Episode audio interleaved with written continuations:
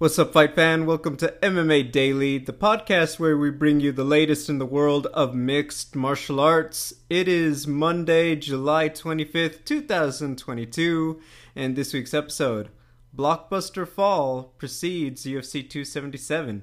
We'll be talking about the this past Saturday's event in London between Curtis headlined by Curtis Blaydes and Tom Aspinall, and we'll touch on the big winners from Saturday.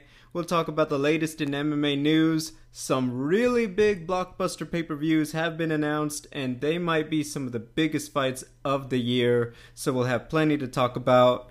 Since we skipped last week's show, we'll also look back on UFC Long Island, what's next for the featherweight and women's flyweight division, and we'll top it off by talking about this coming Saturday's pay per view, the rematches for the women's bantamweight title, Julianna Peña against Amanda Nunes, and for the men's flyweight title, Brandon Moreno against Kai Kara France.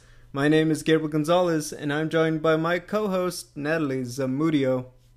Double G, welcome back. Cheerio, as they say. Oh, thank and, you. Uh, Thanks, mate. Getting a little Australian on me there. Oh my um, gosh! No, did you drink a lot too. of tea, or it was it was probably too hot for tea, right? It was uh, it was like uh, 98 degrees over there. They couldn't seem to handle it in, in Europe. Let me tell you something. It's just humid.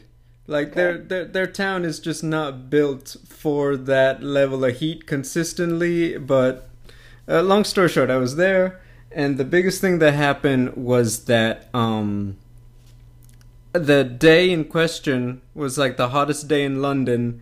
It was about 102 degrees Fahrenheit. They they, wow. they work by different numbers, but I made sure to, you know, do the conversion yeah. so I could understand right. what I'm in for.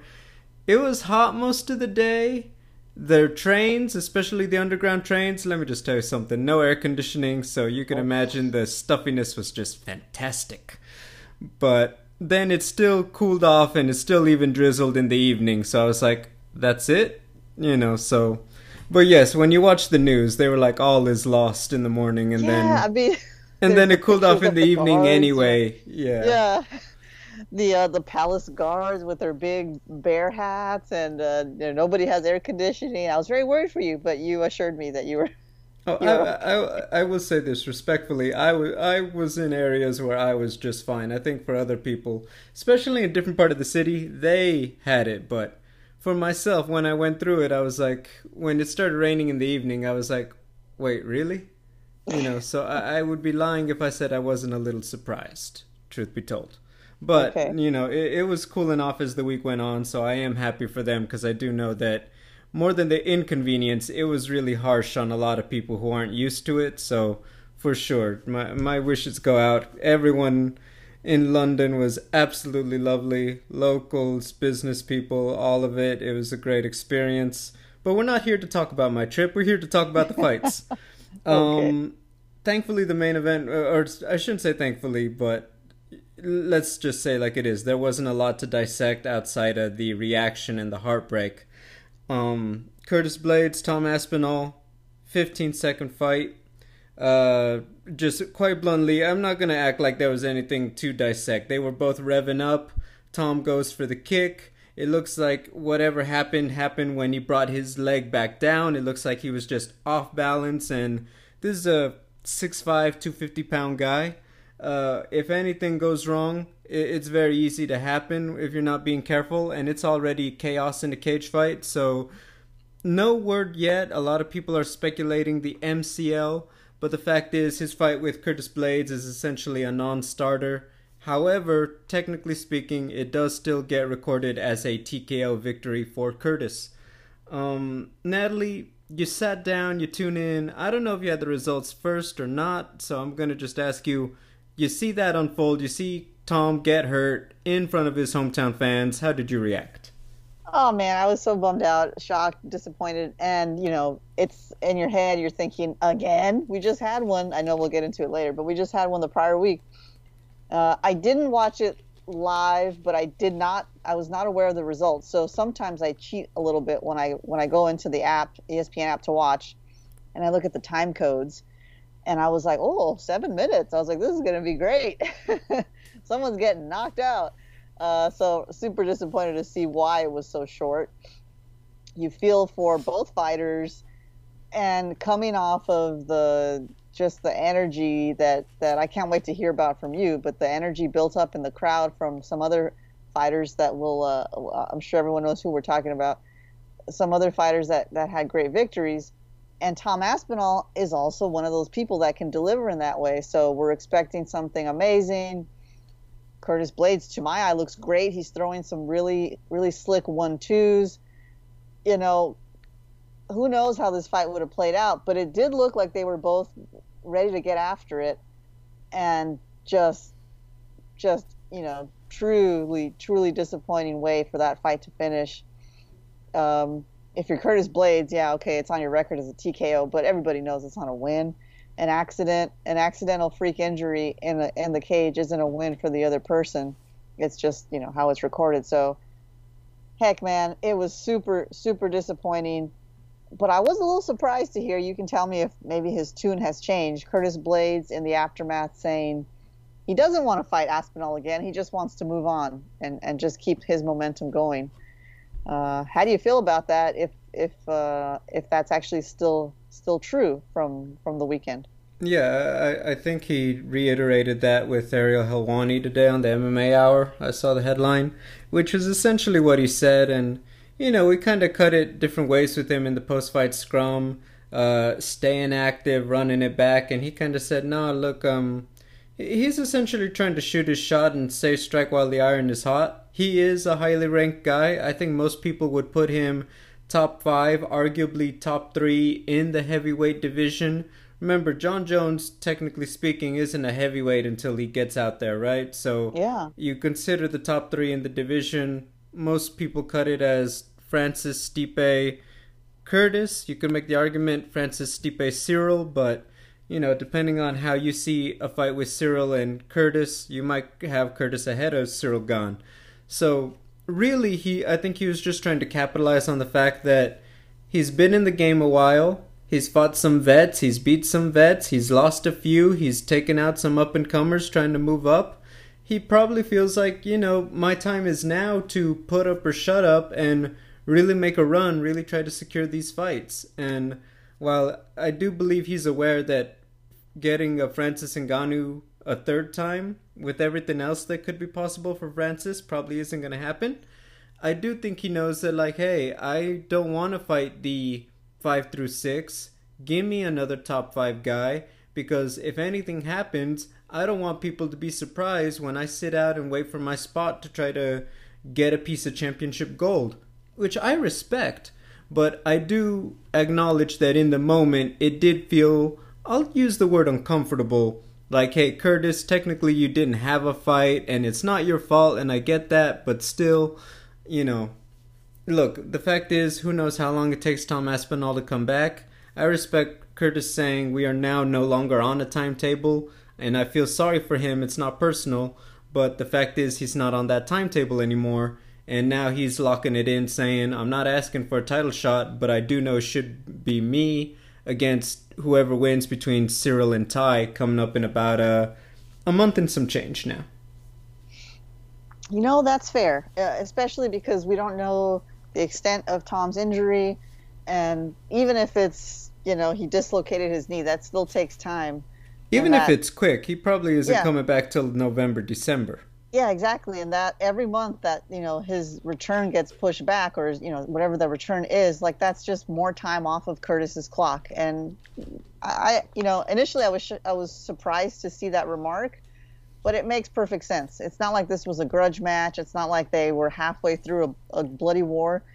It was essentially a non fight.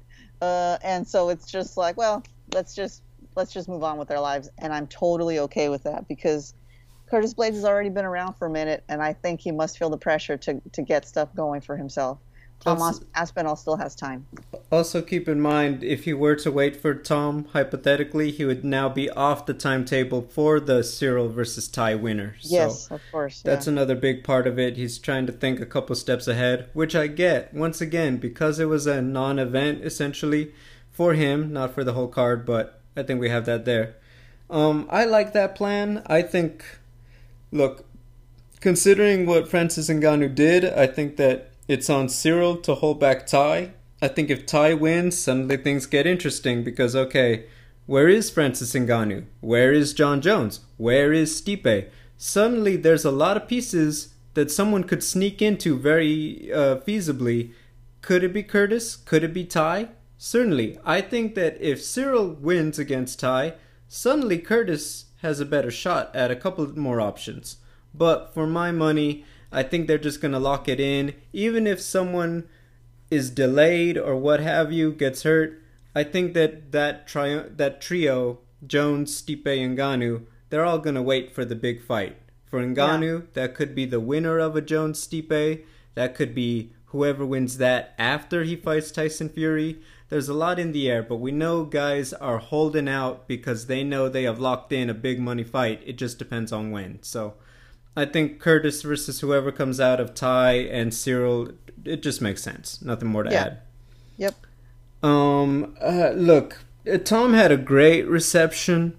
Um, everyone knows they cheer for Paddy the Baddy, and we're going to talk about them and him and Molly. But to hear the fans, you know, Tom had his own chant going at the O2 during weigh-ins. It wasn't quite as prominent during the fight, but I think that's just because he's his, his own different vibe. Like even his walkout music, which was chill. I actually really liked his walkout, but you could just see the disappointment, not because like anything, but just because their guy got hurt and the fans. Yeah. I, I look around and I see a lot of heads just kind of fall and just a lot of open gaping mouths at the result and I felt bad, you know, and uh, I know one for him, Tom, two for the fans knowing that this is their guy at home. And yes, obviously you've been a fan who pays a ticket and all that and you know, you can imagine how you'd feel if your main event ended that way. I completely get it. So totally, it was really tough to see the room just kind of go quiet and acknowledge, oh man, that that just happened in ten seconds, fifteen seconds. It was tough.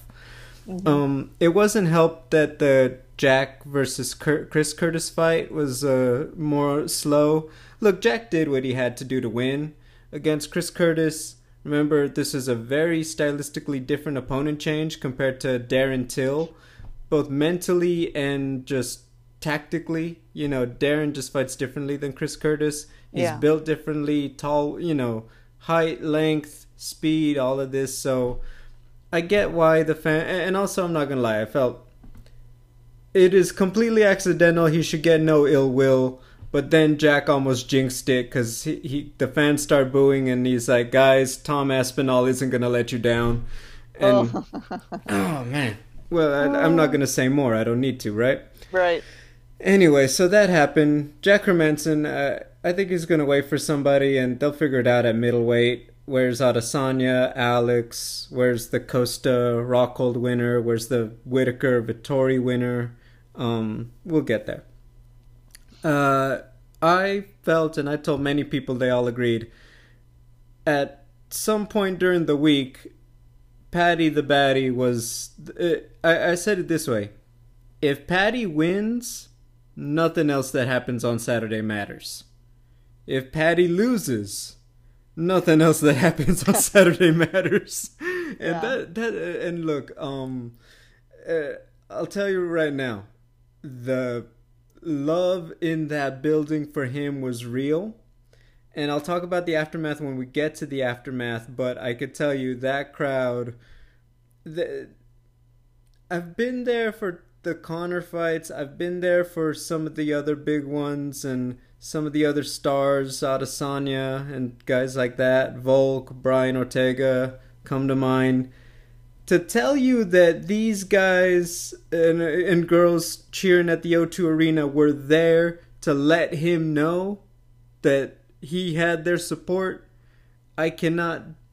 Uh, you just can't describe it. It was like everyone, when they put their shirt and shoes on and packed up, they're saying, Come on, we're going to go cheer on Paddy. That's mm-hmm. what it felt like being out there to watch that guy walk out.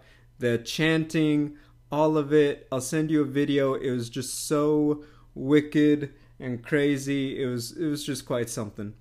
Um, the fight itself, I can't say it necessarily lived up to the drama. I think that it just felt like a slow paced fight. Paddy's trying to do stuff, Jordan's trying to do stuff, and really they're having some scrambles. They're trying to get things going, but for the most part, Paddy was trying to get in. Jordan was essentially trying to teep kick him backwards until he could change levels for a takedown. There was a lot of clinching.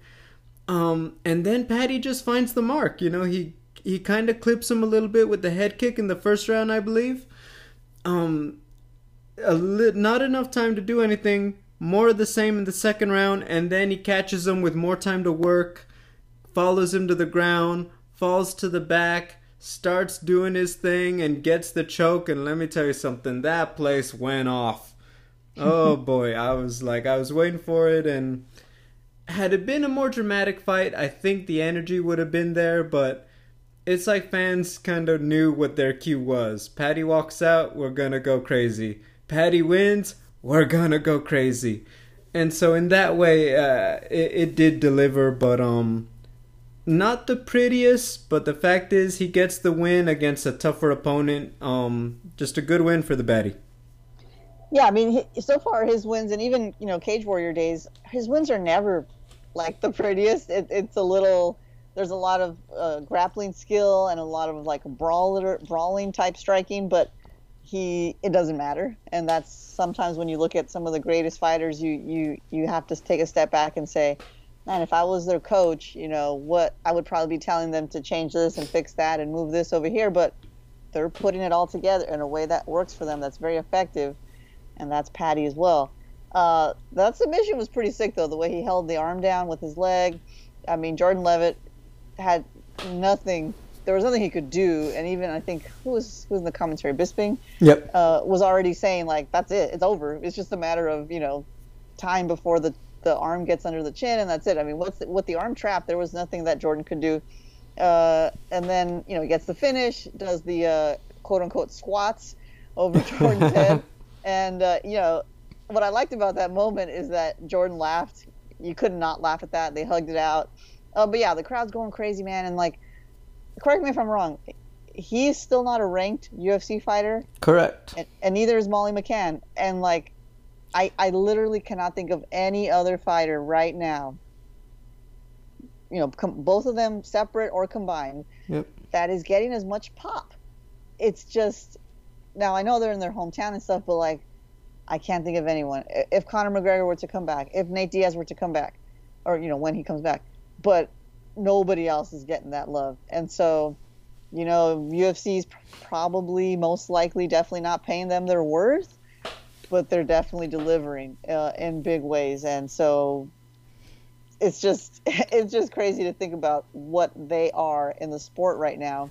Drake with a parlay, winning three million dollars, like this the barstool president literally is there. Union Jack bow tie with the patty wig. Yeah, that's Yeah. that's who that's that's right. That's who that they, they were jumping into his arms. Let me right? tell you yeah, I something. mean, if you don't know, that is a very rich man in Yeah. sports uh, quote reporting and sports entertainment. I'll put it that way. yeah, and uh, yeah, very big deal. They like just skyrocketed, and you know Molly's not riding Paddy's coattails by any means, but you know he built up his audience first because he just had the ability to do that in Cage Warriors. But she completely came in and and also is stealing the shows and you know the way she jumps in the cage when he wins and she carries him off on her shoulders. The whole thing is just you know you couldn't you couldn't write it.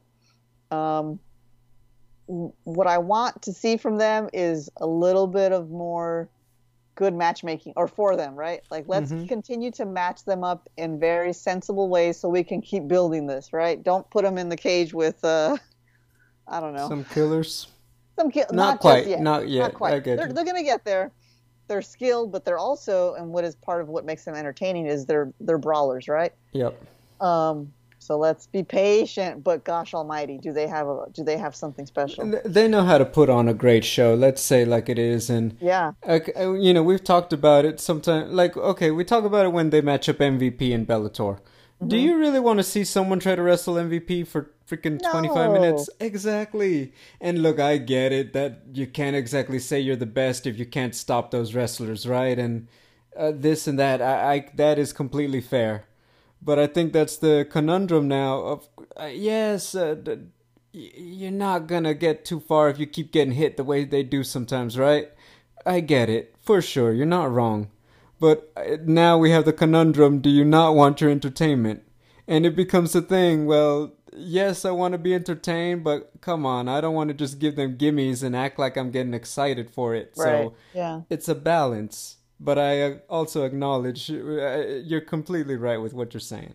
They'll figure it out. I don't exactly know who's next. I know Miranda Maverick really wants to fight with Molly McCann, and uh, yeah, I might have asked a couple questions, and I could, you know, people heard the answers on social media and reels and Yeah. all that good stuff. Um, look, I think that there's fights for them both. I don't know about. Okay, eventually their opponents are going to be like, no, no, no, no, no. You fight on my timetable. I don't care that you want to fight on the same night as Paddy or Molly. You know, Yeah. Yeah. that stuff like that's going to happen sooner rather than later. Um, I don't know about pay per views and all that, but certainly, uh, I'm just saying this. I don't know if the effect will be there at this magnitude outside of the United Kingdom. I'm not saying they won't be popular, and I'm not saying they won't get a good pop, but when I tell you that, like I said, when people laced up their shoes, they knew who they were walking out to go cheer for when they left their house to come to Yeah. O2. And finally, on that, Natalie, I, I gotta let you know if I could encapsulate what it was like, like what is the difference compared to when you go to UFC, like United States or some of the other ones, even big fights, like I said.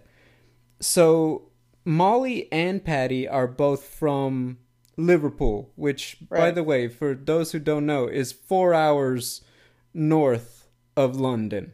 So it's not next. It's like Southern California, Northern California. They're not necessarily next door neighbors. It's almost like a completely different part of the country, right? It's a, yeah. I mean, it's not technically. It is. Um, they played this song, uh, and I found out after the fact. It's I guess the theme for the Liverpool soccer team, the football club over there. And when I tell you this arena, they played it after uh, Paddy won, like they're in between fights. And this whole arena just starts singing with it like it's karaoke night. Wow. I'm not saying they were on key or all that clip, but they weren't like drunk singing like, "Oh, I'm trying my best." No, it was they were just vibing to the music and all of them floor seats to the nosebleeds were singing it. I got chills. It was just such a vibe. I almost wanted to stay out there. I, I wanted to sing and I didn't know the words. Everyone was just together on this vibe, and I'm like, you don't get that when Volk knock, you know, beats uh, Ortega or Holloway in the United States. It just doesn't happen. So to feel that energy from that arena for them at home in the United Kingdom, I think that encapsulates just how much passion there is when they get behind people over there. And yeah, the, the hype was real, uh, and uh, you have to be there to experience it. Uh, it. It's really a real thing. Like, I watched the broadcast back today, and they had to commentate over it, but you can hear the crowd singing on the broadcast, and I'm like, Paul Felder, Mike, you guys could talk in five minutes. You guys are missing something really cool Yeah. right now in the arena. But anyway, it is what it is. Um, we could talk a lot more London. I could tell you all about London, but I think fans will appreciate if I just save that for off the air. Um, the UFC chose the week we're off to essentially announce everything and anything they could, apparently. So we're gonna try to let it marinate, but let's be honest, we kind of gotta fly through a lot of this stuff. So, um, the earliest one, the one taking place chronologically, Khamzat Chimaev will be taking on Nate Diaz, UFC 279, September 10th, T-Mobile Arena, Las Vegas, pay-per-view, five rounds. Um, you know who Hamzat is. He's coming off the war with Gilbert Burns in April. Um, Nate, I mean, we kind of talked about Nate a bit. He just he wants out. This is the last fight on his UFC contract. He's been with the UFC since oh 06, 07 ish, I want to say, was when his Ultimate Fighter season aired. Um, uh, look, won some, lost some, fought for the title. Most people will tell you Nate will probably best be known for that attitude and for being the guy who stopped the hype of Conor McGregor in 2016. And they are putting them together for the a pay per view headliner. So Natalie, uh, here's what I will say I appreciate. Hamzat by himself is a big deal. Nate by himself is a big deal. Hamzat versus Nate together should on paper be a big deal. What I will say, uh, fans, I believe, who uh, you don't even have to be a hardcore fan. You can be a casual fan and be up to date on what's been going on with Hamzat and Nate.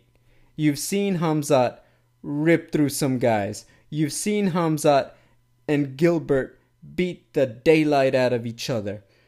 And you know that Nate, since he beat Conor, hasn't exactly lit up high level guys. He got he was out a couple years, beat Anthony Pettis, essentially took the damage from Jorge until the doctor called it, got beat up by Leon Edwards about 2 years later before he almost got him, but the fact is that was 24 minutes of all Leon Edwards.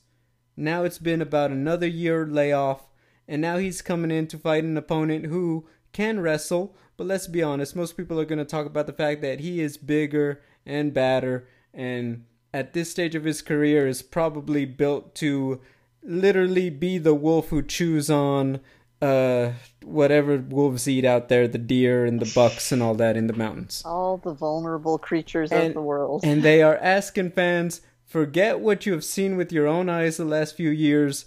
Just show up and pay your hard-earned money for the hype.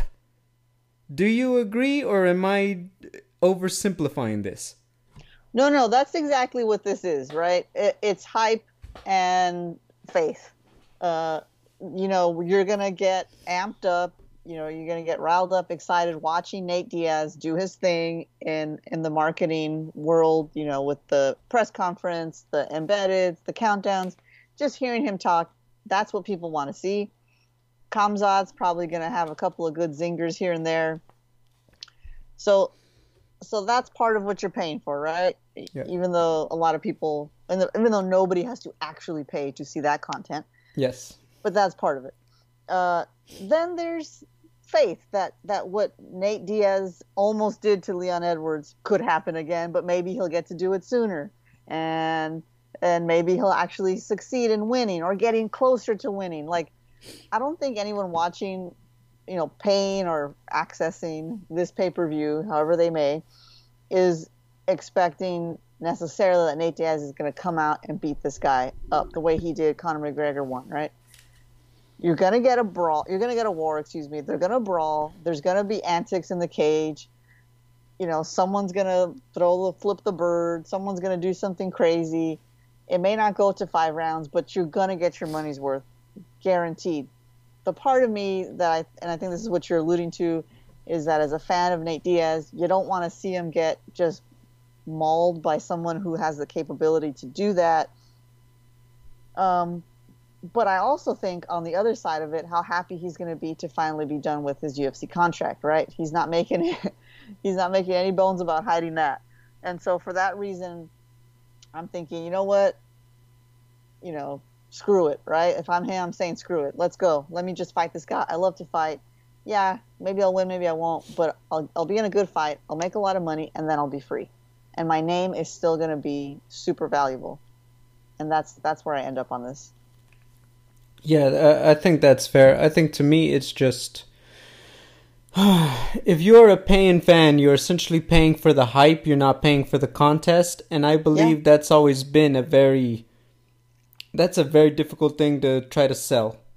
Because, like you said, you don't have to pay to hear the hype, you don't have to pay to hear the talk and watch the talk and all of that. So, in other words, what are you paying for? You're paying for this payoff, and it will be. Look, remember, Nate's kind of over it I kind of feel yeah. like Nate's gonna be like, "Well, I'm gonna get him. What's up?" Yeah. That's it. You know, uh, that's the effect I'm trying to say. Yeah. I, mean, I right, saw right. someone retweeted like, there was this boxing fight televised. It looks like they're at a big-ish venue. The bell rings, and this boxer goes from the center of the, of the ring to literally just walks out calmly out of his corner. And you know, the fight is over. And they're like, imagine if Nate Diaz just does that, just as his final flip to the UFC. And I was like, dude, I. That would be amazing because he it low key feels injured. possible. It low key feels possible. That's I don't have another way to say like, it. You know, you know, then are you risking your your marketability to other promotions? No, because everyone mm. knows it's just a big middle finger to the UFC, and he would never why. do that. Yeah, he would Mind never you, do Dan- that to Dana White would. I don't. Freaking Nate Diaz's grandkids will be paying the UFC money if he did that. anyway, Oh, yeah. Do you get? Do you what? What kind of penalize? Uh, what kind of what kind of trouble do you get in if you just walk out of? The we will find out. Trust me. Oh man. our our kids will be talking about. Did you see Nate's grandkid had to pay this much this month to the UFC on the anniversary? no, but um. Ah, so uh, look, you have that. They're still building the undercard, but I will say, because of how it looks to be stacked later in the year, I don't really think they have. I think they're re- they're really banking on the two of them. I don't. They're not gonna have a lot of firepower on the undercard, so it's really now. Oh man, let's just say this: when we get to September, we're gonna say fans are gonna be all in on the main event. And we're essentially going to say, look, we're taking the train to Crazy Town. We don't know if we're going to make it back, but we know we're going. And that's just going to be the end of that. Yeah. um, look, um, we could talk X's and O's. We could talk about talk and mentality and this and that. We'll we'll do that at another time. But the fact is, certainly one of the more interesting pay per view main events we've seen in years. Um, the one that people don't have to complain about when they tune in, UFC 280. This one taking place October. Oh my gosh, I just wrote it down. I believe it. Yes, October 22nd. 22nd. The Abu Dhabi pay per view. Remember, they announced they were going back to Abu Dhabi in like March. And we were like, dude, they are just letting people know way ahead of time we're going. Save your money for your ticket. And this was why. So, in the last week, mind you, this is what happens when you miss a show, you see? Charles Oliveira versus Islam Makhachev for the lightweight title. I forgot to write this down, but this one moved from the September pay per view to be on this card. Aljamain Sterling versus TJ Dillashaw, bantamweight title in the co-main, and then you have Petr Yan taking on Sean O'Malley, Belal Muhammad taking on Sean Brady, and Beneil Dar- Dariush taking on Mateusz Gamrot. That freaking five six pack pay per view uh, ESPN prelim headliner is absolutely ridiculous. That is easily the best six fight um just package that I think that we've had all year. Uh, you could argue it's the best set of anything we've seen in the last like 2 years. I think maybe the um the UFC Tony versus uh Gaethje like the first pandemic event. That might be the only one keeping Oh, up with them. With Cejudo and Cruz, yeah. Yes, it was that one was ridiculous too, but you look at those six fights and just the level of MMA between everybody. I, I mean, what are your thoughts? What do you want to talk about? Pick something. uh, Sean O'Malley getting the big the big jump up, uh, especially considering the way his fight ended. This is clearly another case of you're just good at you know you're just a good hype man because there wasn't enough for me to for anyone to see to say like oh yeah you're ready for the big boys and not not the big boys the former champion you know the Iceman you know, not not Chuck Liddell but this guy that makes me think of you know Terminator's ice cold this is the most surprising one to me. Uh, Aljamain, or sorry, TJ getting the title shot also very surprising, but um, it's kind of like, you know, I think Aljo, I think Aljo as champion, y- you want to match him up with the bigger names, the bigger names you can, and so TJ Dillashaw just slots right in there nicely. But O'Malley getting this one against Petr Yan, it's kind of a win-win for O'Malley because he gets to show what he can do against someone like Petr Yan, and he gets you know exposure, uh, bigger exposure. He gets more attention. He can build his brand more. So even if he loses the fight, so long as he puts on a good showing, uh, I think it's gonna it's gonna be a, a boom for him. Uh, that's Charles Oliveira, Islam Makhachev. You know, I'm not trying to bury the lead there, but that's that's also a crazy fight. I put that. I think that was like my number three or number two fight to be made this year. Yeah, and I said, and I I said that before Charles fought um Gaethje. That's, That's right. how big I thought it would be. Is that if they pass their test to get to that fight, it'll be ridiculous. Um, Charles and just his renaissance as a fighter. Um, Islam and everything, you know, Khabib, father's plan, all this. Oh, God. Uh, dude, and, you know, just the sheer idea that Charles Oliveira could honestly go out there, let's just say hypothetically, puts him down, chokes him out, stands over Islam's unconscious body, flexes at Khabib, does the belt thing with his hands in Abu Dhabi, and you're telling me Khabib ain't gonna come back? You're telling me Khabib's just gonna sit there and say, "Okay, brother"? No, he's not. he's gonna say, uh, "Call my someone, call my mom, so I can tell Oh, her his I'm going." mom will call him herself. Khabib, you're gonna just let him do that to the family. you, know? you get what I'm saying? Uh, Uh-huh. Look, uh, this is me getting a little in my emotions, but you know what I mean. It's just you know what the scenes could look like, and it is Yeah. that it just that alone makes you hyped. And then compared to, for example, what we just said about Nate and Khamzat, the fight itself, the skill level and offensive weapons on both of them, the win streaks, the hype.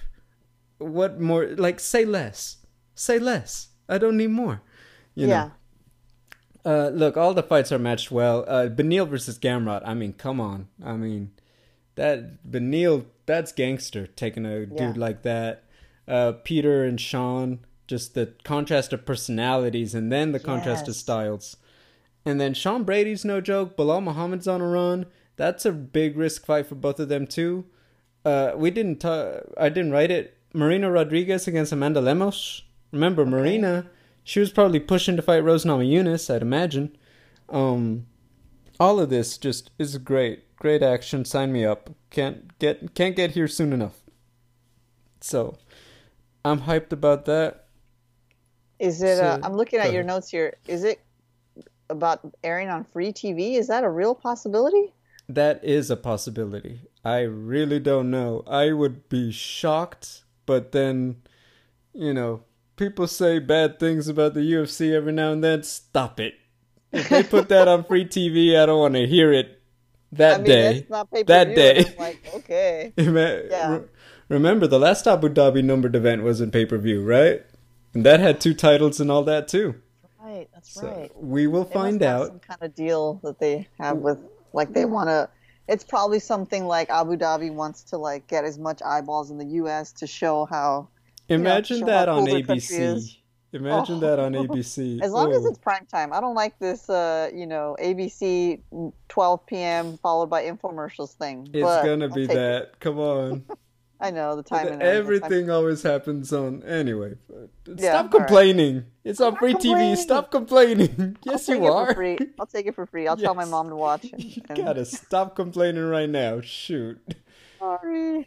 if any i would like i said if you if a fan asked me like after knowing what i know now if I, they told me which card should i save my money for i would tell them this one more than the april one with alex and zombie more than Yeah. 276 just now without Adesanya and them this top to bottom is so bananas so i would say hold your money for that if you are Yeah. uh, we're gonna fly through it. We didn't talk about it, but Yair versus Brian.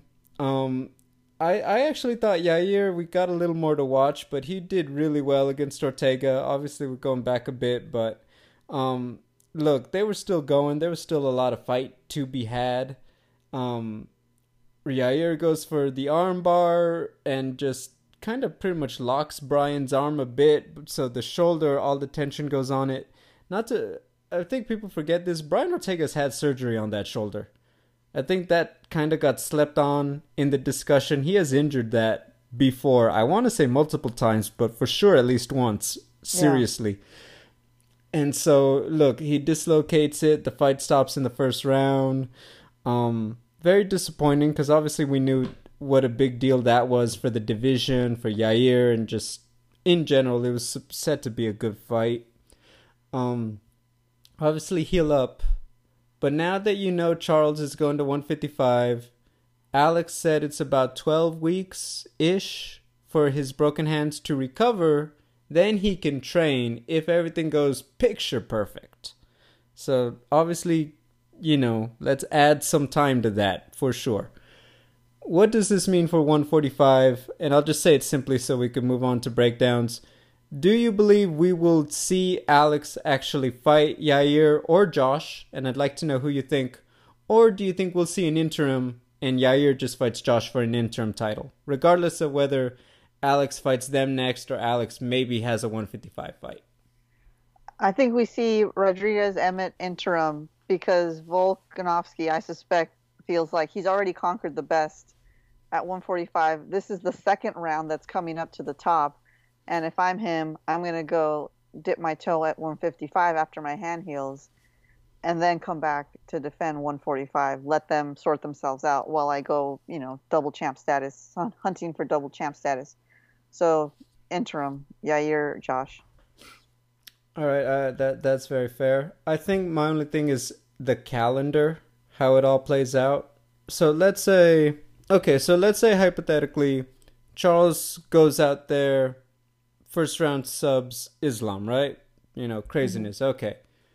I want to stay active. I'll fight somebody in April. All right, Volkanovski in April. Not the best with the layoff, but okay, you know, it could be worse. He has the broken hand, heals, good condition, whatever. You do an interim title fight, but what if you have, let's say it's Charles what if Khabib says he's down to come back? What happens to Alex then?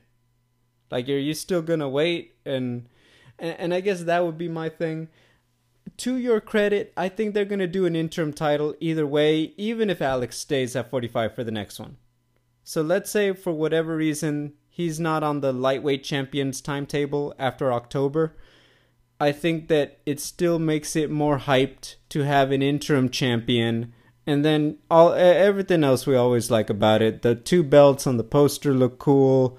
You could kind of mess with that a little bit. Everyone knows you're not the champ till you beat Volk.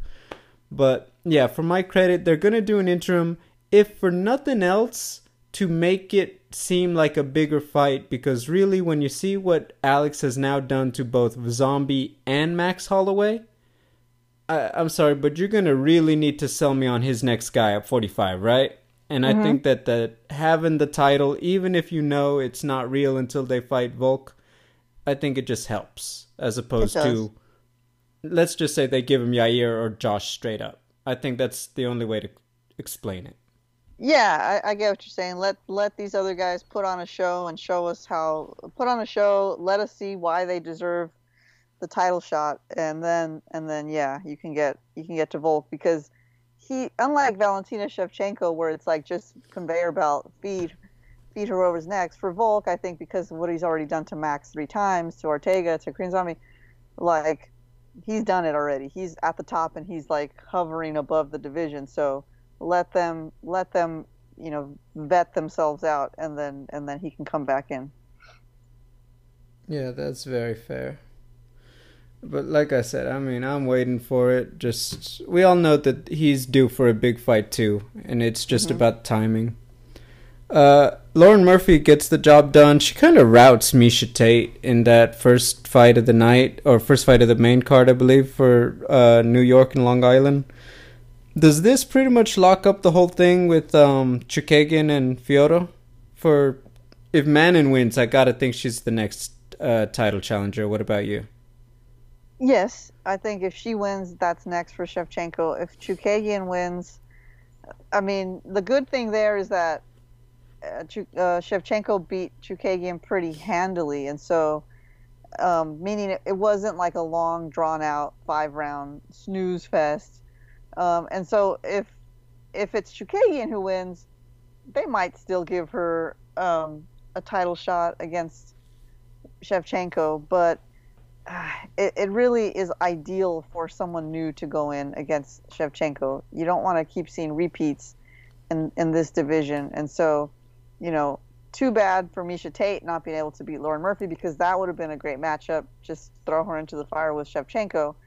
Uh, but, you know, Lauren Murphy is just a better striker, a better boxer, and she did what she did.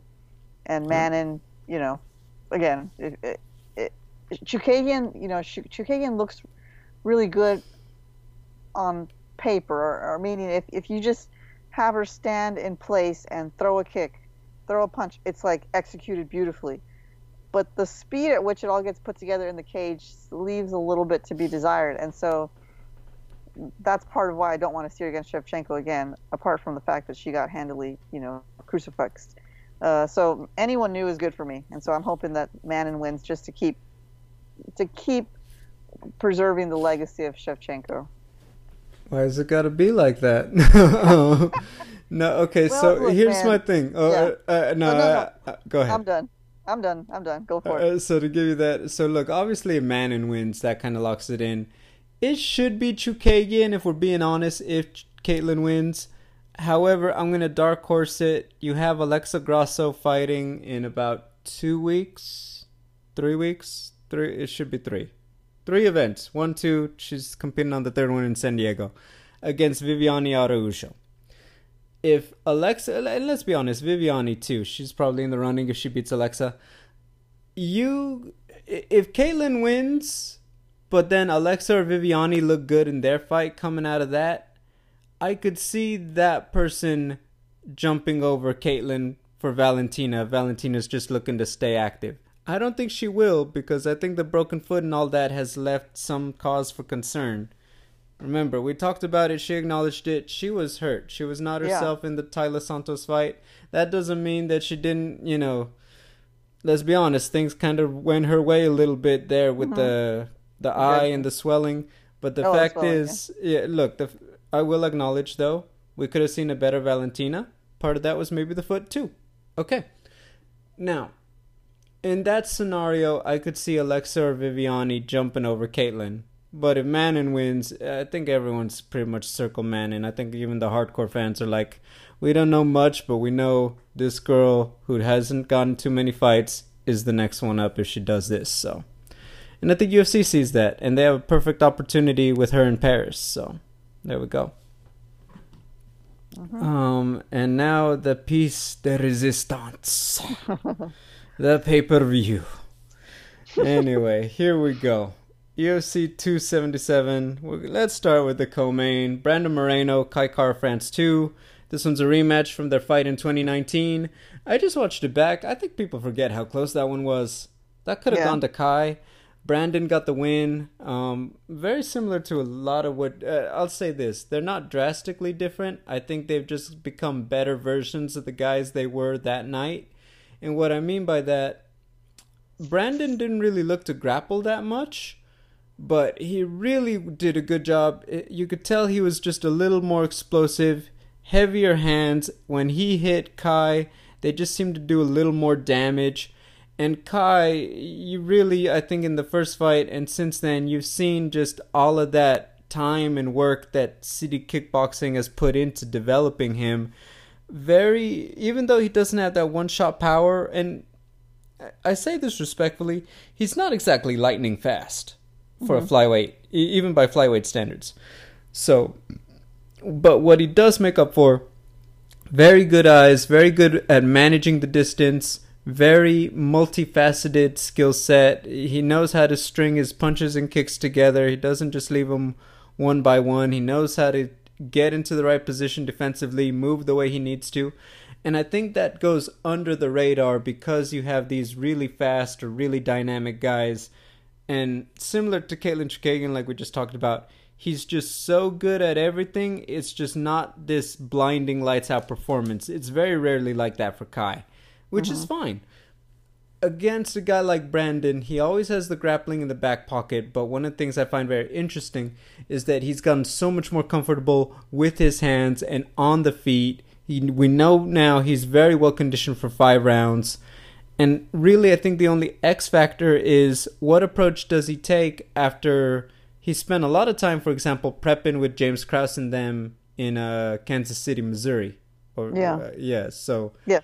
What impact does that have on the guy that we already saw win the title? And let's be honest, have a very competitive one with Deiveson back in January. And from there, I'll toss it to you.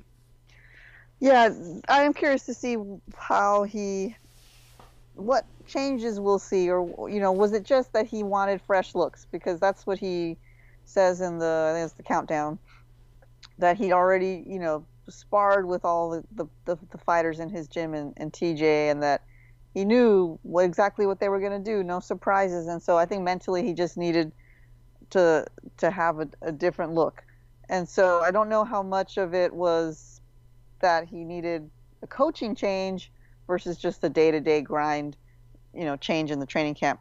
And so hopefully that gives him the the edge the that he needs to to beat Kai Kara-France.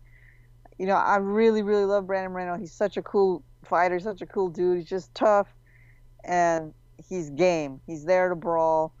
He's there to to beat you any way he can, but he he'll happily stand there and bang and his boxing is just beautiful. That Mexican style boxing, those combinations, the movement at the waist. I love it, man. I just I'm a huge fan. For me, Kai, he, he yeah, he's he's not um, as slick or as fast with his hands, but I still appreciate that he throws bombs, he throws with intention, and he's also there, you know, happy to to to get in there to have a little scrap. Not not the whole fight, but he's he's game. So I'm looking forward to this it's crazy how much Brandon Moreno has been fighting recently, and at the highest level, the biggest stage for all the, you know, with with everything on the line, fighting for the belt like three times. Those are his last three fights. Like that's bananas. And then this is the fourth, I think, unless I got my math wrong by one. Um, it's crazy. So you have to have the right mentality to stay focused, to not succumb to the pressure and I think Brandon has what it takes to do that. So I I don't know if he's gonna finish Kai. I suspect he can, um, but even if we go to five rounds, it's gonna be a really exciting fight. Um, I'll go ahead and make my pick now, even though I just said it could go to five rounds. I think Brandon will get it done earlier. Uh, I think it's going to be a round four submission. I'm going to say a rear naked choke, Brandon Moreno. Uh, I I like that. I think um I I, I agree. I think Brand I think the the changes for Brandon, like I don't think he's forgotten how to grapple. I just think he's in a very if it's not broke, don't fix it. Yeah. And even against F- Deiveson, that was a really competitive fight. And um, I would like to see him incorporate more wrestling, just because I think it would make him a more dangerous athlete and fighter overall to Kai's credit, I think that Kai has the tools to win this too. And I think that you should really not be surprised if he goes out there and really stifles Brandon and, you know, just keeps him from really getting the train going with his momentum and his volume. Because I think that was the biggest thing. He's just become such a much higher volume striker, has Brandon. I think, though, it's to come down to the grappling, slowing down Kai, making him feel the, I think, the size of Moreno, for example I think all of that will start to take an effect if he's able to implement that. For Kai Kara-France, I think you gotta mention his motivation. Came into the UFC on a great win streak, put him together, and then he had some setbacks. You know, he runs into Brandon. He does run into Brandon Royval in 2020, and suddenly it's like, uh, hey, you know, the big guys at City Kickboxing, they're doing well. You're not there yet. And I uh-huh. do, you know, he's a younger contender. Now he's there. Now he's knocked out Cody. Now he beat the previously unbeaten Askar Askarov. Now we're talking about, you know, Kai Kara-France being serious. This is his moment, and he knows that. And I think that's going to make for a very fun fight. We know Brandon, you're kind of his biggest worry for us as a spectator. Is he thinking too much about Figueiredo number four? Because you know that could be coming. Mm-hmm. I don't know. But I think that you're going to find that out when they get out there and they really have to test each other on Saturday. And I think that's what makes it fun. I do favor Moreno's game, so I'm with you there, but it just makes for such a fun fight. So, But I'm actually going to go decision. I think Kai Okay. Kara-France ain't going to get taken out. He's not gonna let it happen. It's not. Okay. Anyway, uh, the rematch, or let me say this again: the other rematch. The other rematch, yeah. Amanda Nunes, Julianna Peña. Um, I know that Amanda's not as famous as Ronda, but when you talk about how good she is as a fighter, Julianna's victory over Amanda is bigger than Holly Holm over Ronda. If you know, if you know, you know, Right, and right, in MMA we know. right. Yes, sir. Um, look, uh, the X Factor, Amanda Nunes. We have questions now. Was having COVID last year uh, per her um, per her statement. Part of it is father time catching up. Is her motivation the same? She's done everything. She's a mom now. Does she get after it quite like she used to? Only she knows that. The American top team, she's left them. Now she's got her private coach in a private facility, uh, all of that stuff. For Julianna Peña, I we said it, I said it. She wasn't on this great win streak going into the fight. She has certainly enjoyed the limelight since then. She's on Ellen, Coach Tough. They do the ZipRecruiter commercial with her, all this other stuff. She's done the media rounds. She's really, you know, she's embraced it. She said, "I won the fight. I'm the girl to beat now." Okay you're still talking about Amanda Nunes. And you're talking about Julianna Peña, who in that first round wasn't really looking like this world beater she had hyped herself up as. Yeah. She got there in the second, not in the first. Now we have this interesting fight because now it's so much more on the line. Obviously, for Amanda, the redemption. Obviously, for Julianna, you really can usher in a new era. You get this done again in the, the way you did. So, what didn't we see in the first fight? You never really saw Julianna come close to getting her grappling going, getting her wrestling, and going for takedowns. If anything, when it was on the ground, it was all Amanda. So I think pursuing more of that, we didn't get to see it. That's probably her biggest X factor on her side. I know she won the brawl the last time. I would not recommend trying to go for a brawl a second time. Then, if you're Amanda Nunes, I think the biggest thing you were winning that fight until you weren't. Part of that, I felt she kind of fell into this trap that guys like Aaron Pico have, guys like uh, Cody Garbrandt have. She got rocked, and she kind of just looked to bail herself out in the brawl, throwing Yeah. heavy power. And yes, maybe she felt like she did have reason to be confident in that.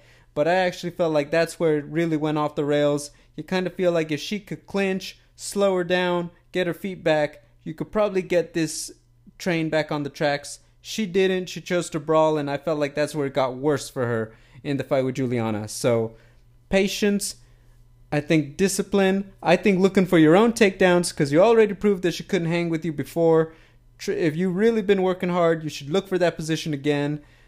And I think that's just where we go from there. I think that everything else, the tough stuff and all that, I think it's all just noise. I think that it's really going to come down to what do you execute when you get back out there. There's more questions for Amanda because she wasn't able to do it last time, but there are questions for Julianna. Did you get off the hook a little bit, or did you really outlast her the way that you're saying you did? Let's find out. Yeah, man. You know, I'm actually pretty darn excited to see how this shakes out. I don't think anybody saw Julianna Peña coming uh, because she t- makes a lot of noise, but the the activity has been so, um like just off centered, right? She she fought a couple times, then she got injured, then she came back, and then she lost. And you know, it's just erratic, and so it's not the kind of trajectory that you would have expected for someone that's going to come to fight Amanda Nunes and beat her. So came a little bit out of left field, I think, if even for MMA fans who are in the know. And the shock of her beating Nunes, not only finding a way to beat her, but the way that Nunes was defeated with punches, taken down, submitted, with the legs not even around the you know the the no body lock, just just arms. Okay, that was a great moment. And I like what you said about you know how Nunes received those punches and thought she could maybe just power her way back against them. It, it it's right. It's like Cody and it's like um, Aaron Pico. Also made me think of DC against Stipe. Right? I remember Stipe's nailing him with these body shots, and DC just keeps moving forward because he thinks he's going to land that next shot that's going to knock Stipe out, but it doesn't. He ends up getting so hurt by the body shots, he gets beaten up and and TKO'd. So that's something you can be sure Amanda Nunes will not air. Uh, well, she's not going to make that mistake again. She absolutely will not stand there and get punched. I think we might even see an overly patient Amanda Nunes who's not trying to prove a point that she's the better fighter, the better, you know, that she's the better, like, um, powerful, slick fighter. She's going to just try and win her belt back. And she's going to do whatever it takes to do that. And I think patience will end up making this not the most exciting fight. I think Nunes is going to do a lot of circling the cage, a lot of, you know, staying, a, a lot of side shuffling, just anything she can to, to keep that distance and then and then just win on points. And so it's going to be up to Pena to get in there, get hit to hurt, get hit to hit back, right? And I think if anyone can do it and if anyone's willing to do it, it's Julianna Peña. She's a savage, for better or for worse. She's a savage and she wants to really prove to everybody that this isn't, you know, the curse of the bantamweights who win one, win the belt and then immediately lose it right? Holly Holm beats Ronda. Miesha Tate beats beats Holly Holm. Nunes beats Miesha Tate, and then Nunes carries it on until now. Pena doesn't want to be on the other side of that of that stat, so I think she's going to give it her all. I think she's going to eat a lot of punches coming in, trying to hurt Nunes. Uh, this is where it gets tricky because I think Nunes is going to be fighting supremely intelligently to the point of being boring and Pena's going to have to get really nasty, really dirty, and get herself really hurt to find a way to win this. And I don't know if she can do it. But I'm going to go ahead and just uh, Hail Mary this one and say Pena is going to win. Submission. Submission round four. No, hmm? round five. Submission round five get the stoppage again after going through the fire. Yeah, but it's gonna be a it's gonna be a war, and she's just it's just gonna be you know, not even who's who has more energy. It's just gonna be who has more heart. And I think Pena against Nunes, I, I just it's just the feeling I have. I think Pena against Nunes will always have more heart. That's just how I feel in my gut. I will raise that. I think that Nunes is gonna go full Aljamain versus Petr Yan too it wasn't too bad the last time. Gonna come back even smarter, use the weapons she's capable of. I think she's gonna look for some wrestling. I think she's gonna be more patient, like you said. She had the better weapons last time. She's gonna use them better this time. And I think that's how she's gonna get the win. I'm gonna go. I'm gonna go first round KO. Wow! Wow! Wow! She's gonna. Uh, the lion is gonna roar on Saturday in Dallas. I said yeah, it. I'm gonna not add more. Mic drop. There we go. next week's like episode. Next week's episode. UFC goes back to Las Vegas.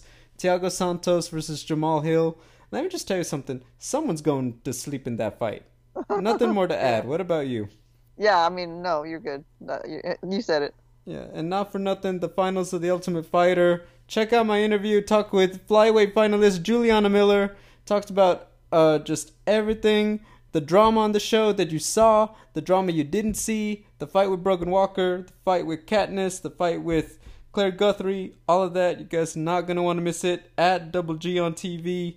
Thank you for listening. We'll be back next week.